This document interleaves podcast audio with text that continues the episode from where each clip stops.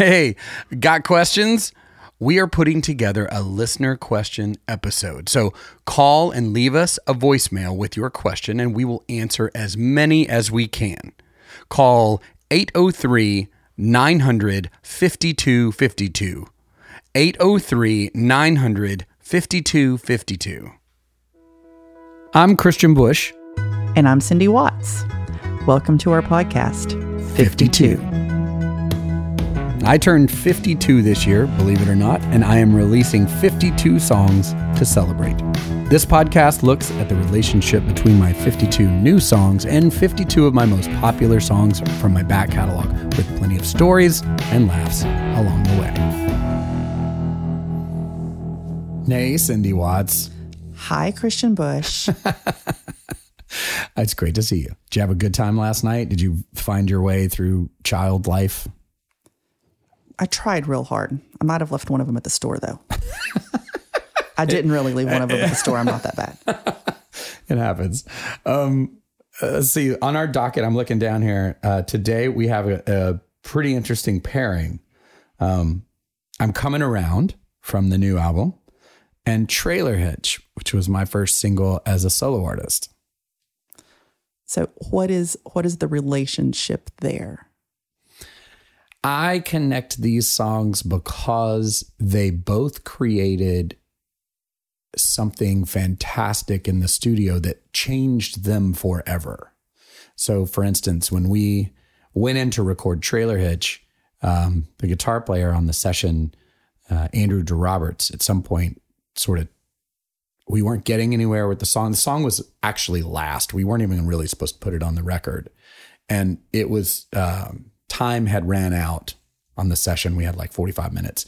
And he was like, I was like, let's try this song. So I taught it to everybody. And then he started playing that little lick at the top of the song, like darn it don't, don't, don't. And it changed the bounce of the song to something a lot more um, danceable and almost. Um, I giggle now and I call it ri- roller skate country or or even disco country i think is what happened a couple years later with uh, Kacey Musgraves because she was more popular than me but she definitely was rolling the exact same roller rink that i was going. Um, and then the same thing happened with i'm coming around.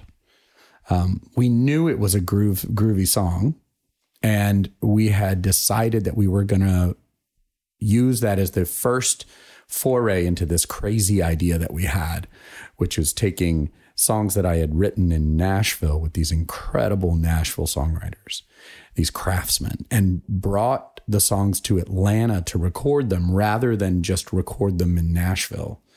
Um, and it's not, it was never, neither a diss on either city. It was a real question. Like, what happens if you put these incredibly well thought out song songs written by these incredible songwriters into the hands of um I, you know these active R&B live um performers in Atlanta. And what would that band do to the the craftsman song? And we didn't really know but you know uh but you're about to find out. So, what did you learn? My experience in in Nashville is uh, really unique. I'm an artist that brings songs up here, and these incredible players play them. And this was very similar. It was bringing a song to Atlanta where these incredible players are going to play them. What was interesting is the players in Atlanta, uh, they didn't chart it the same way. They didn't use a click. Like, for instance, there's nothing keeping time. The drummer is keeping time. So everyone's relationship is to the drummer, not to the computer or the click track.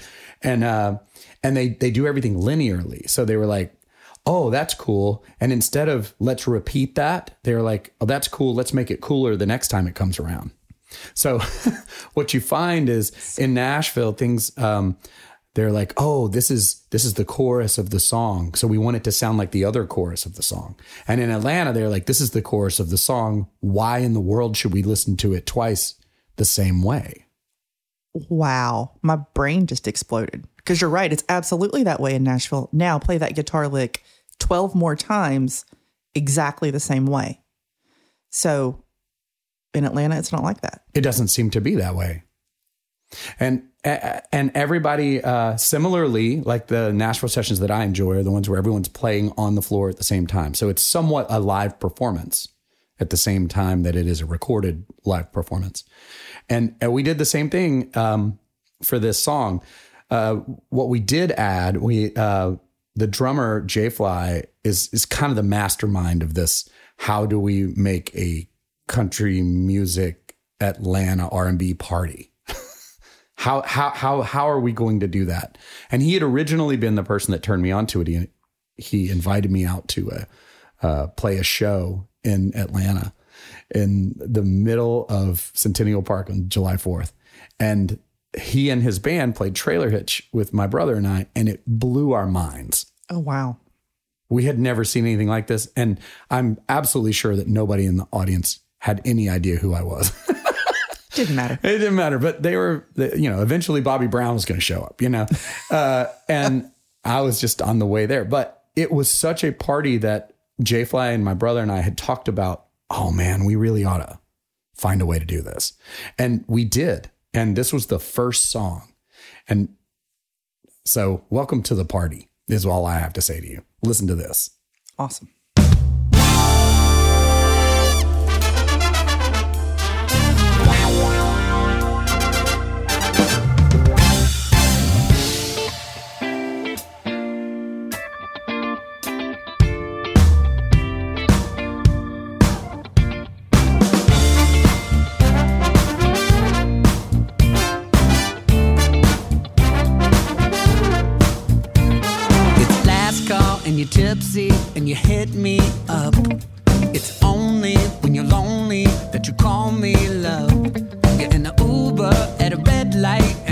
Before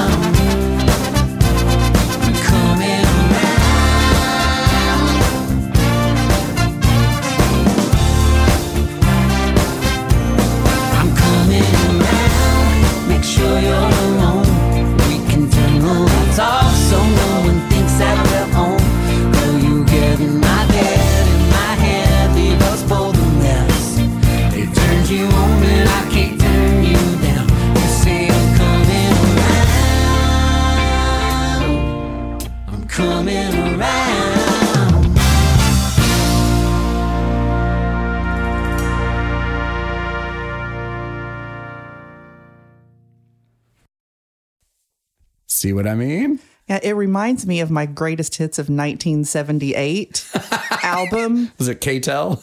It's going to come right after Kiss You All Over. yes. I I fully accept. I love it. And, and so the challenge on this was um, trying to get the pedal steel to also play nice with the horns, right? Because part of what we're trying to do is mix two things that you didn't know that you liked. but they absolutely go together. Like that's a party. Yes. and it's al- it's also a country song, but it's also not. It all depends on how you look at it. But um wow. I mean, when that happened, my brain was had exploded all over the studio wall like now what do I do? You know, like how, how, how do you what what do you do next? You know, if, if you're a musician and you just were listening to that and you're like, why is it getting more exciting? It's because the drummer is just speeding up the end of the song is like seven beats per minute faster than the front of the song. wow.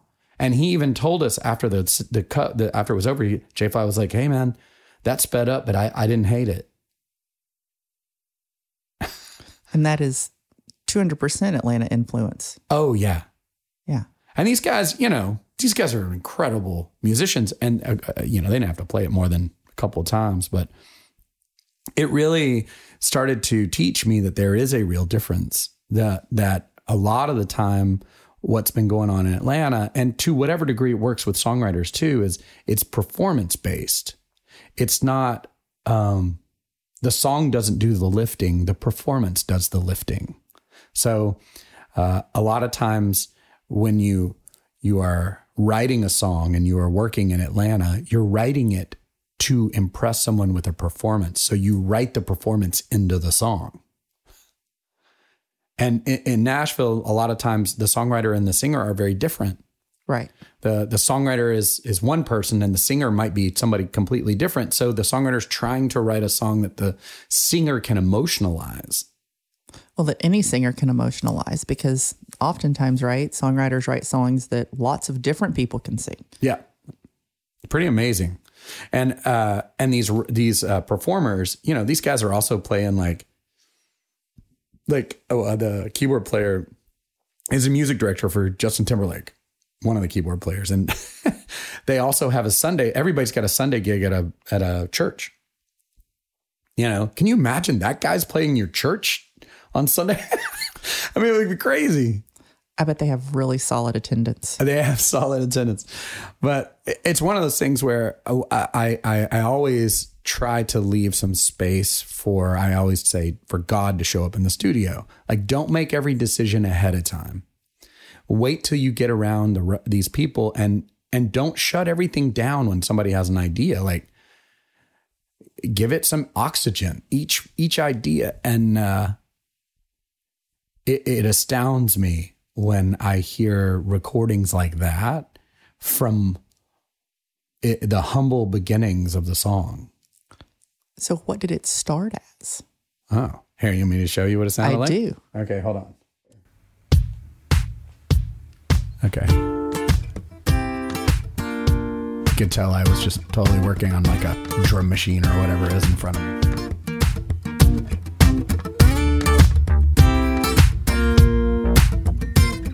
Definitely in my headphones to not disturb anyone around me. When it's last call and you're tipsy and you hit me up. It's only when you're lonely that you call it love. In the Uber at a red light and just before your phone dies. Last thing that I heard you say is I'm coming around. Make sure you're alone. So you can hear that the like the bones of it are there. Thinks that you're home, girl. You get in my bed and Yeah, and it just grew from there. Yeah. And it's more of a groove than it is anything else. It's a super groove. Yeah. You say I'm coming around. You can also tell like I only had two instruments. That's how songs start. They typically start, you know, I I'm a terrible drummer, which is sad because I want to be. A, that's the one thing I really want to be. It's like he wants to be an astronaut, but really, you know, all he can do is dress up as an astronaut. like, I want to be a drummer so bad, and I'm just terrible at it. But I love putting on these little like drum machines or whatever. That was from my iPhone. Oh, you did all that on your iPhone? Yeah. That's I- I've become resourceful. Apparently.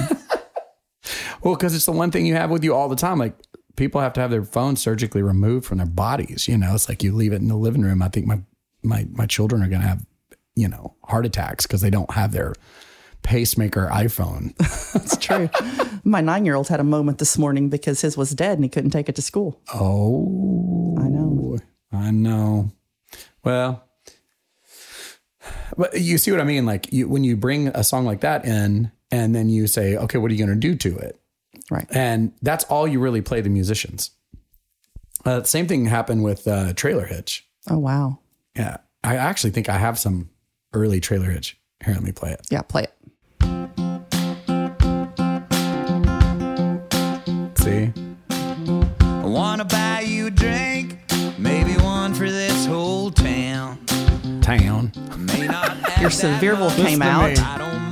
Me. I don't mind spreading it around. Everybody chasing something. I don't know why they're running. Take my time to You can tell I thought this was just supposed to be funny and not a real song. nothing. And not serious. Yeah. I don't know why, know why everybody wanna die rich. Ooh, it's pretty robotic and it's slow. It is. Work your way down that list. We try, everybody tries, tries to But all the into melody's there. Ditch. You can't take it with you when you go. Would you? never seen a hearse with a trailer hitch. I never seen a hearse with a trailer hitch. That's amazing. So, what was the transformation? It's like, what happened that made you go, we're going to add this and speed it up?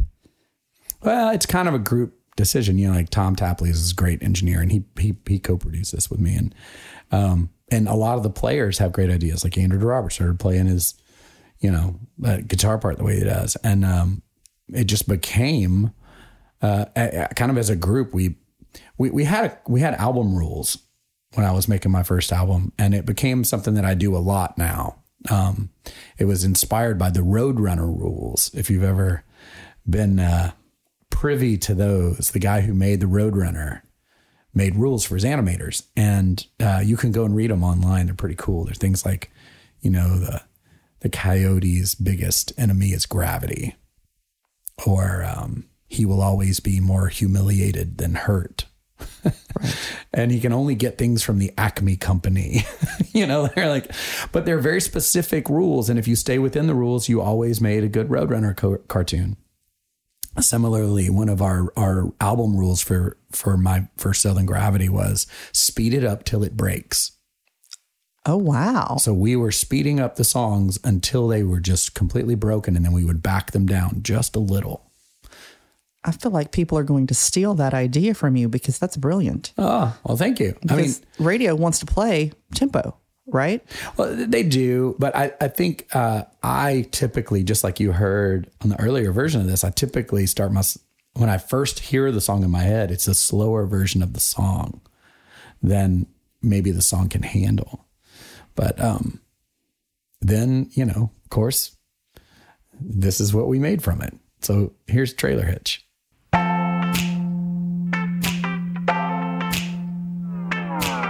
I wanna buy you a drink, maybe one for this whole town. I may not have that much, but I don't mind spreading it around. Everybody chasing something, I don't know why they're running. I take my time to the finish line, cause we all end up with nothing. I don't know why, know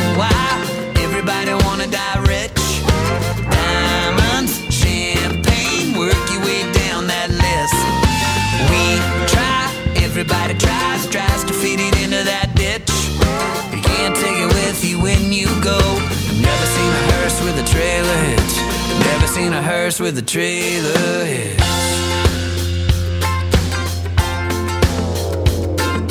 Started my day giving away all of my baseball cards. It felt so good by the afternoon. I gave some guy my car. It ain't about what you're driving or about the gold you're piling. The less I have to worry about, the more time I got for smiling. I don't know why, know why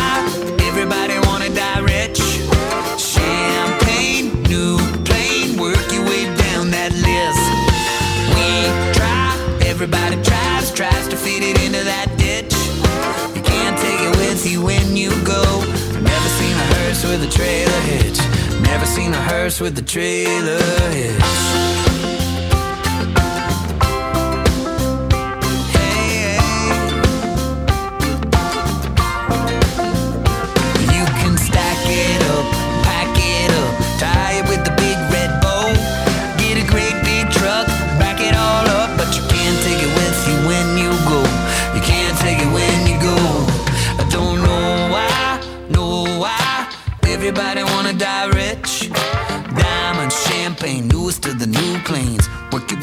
Down that list and we try. Everybody tries, tries to fit it into that ditch. You can't take it with you when you go.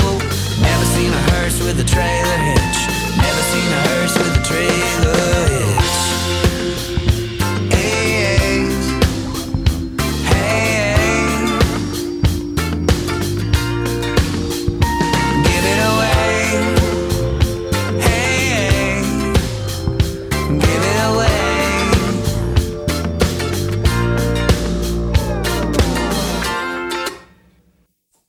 Go.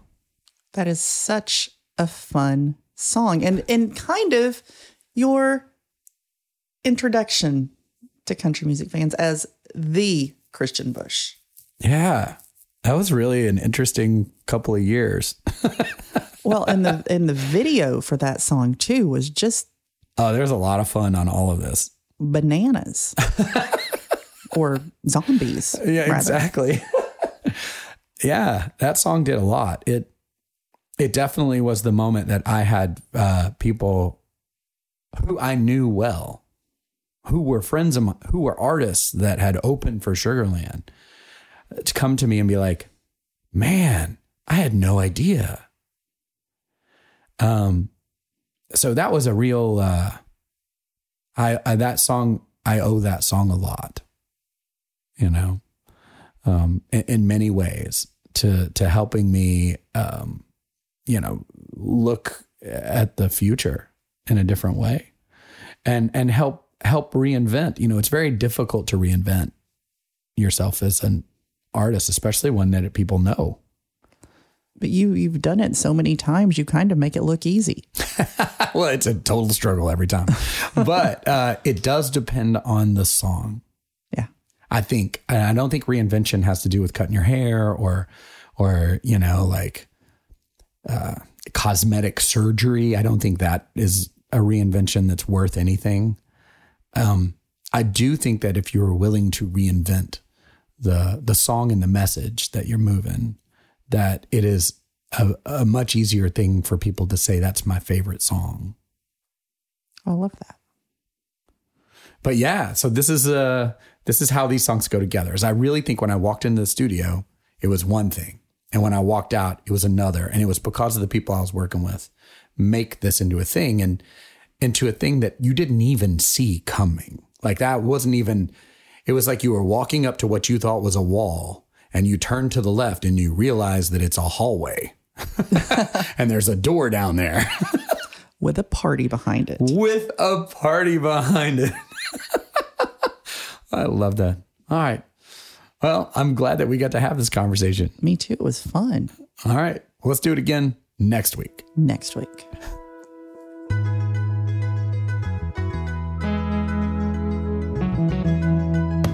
Hey, everybody. Kristian Bush here. Cindy Watts. And we would like to thank you for joining us for another episode of 52. If you'd like to write us with questions or comments, you can contact us at 52thepodcast at gmail.com. That is the number 52. Also, remember the best way to help us is to give us a five star rating on Apple Podcast. Please and thank you. You can follow me at Kristian Bush on Twitter, Instagram, and Facebook, and you can follow Cindy at Cindy Watts on Instagram, Twitter and Facebook as well. Thank you for listening, and please join us next week.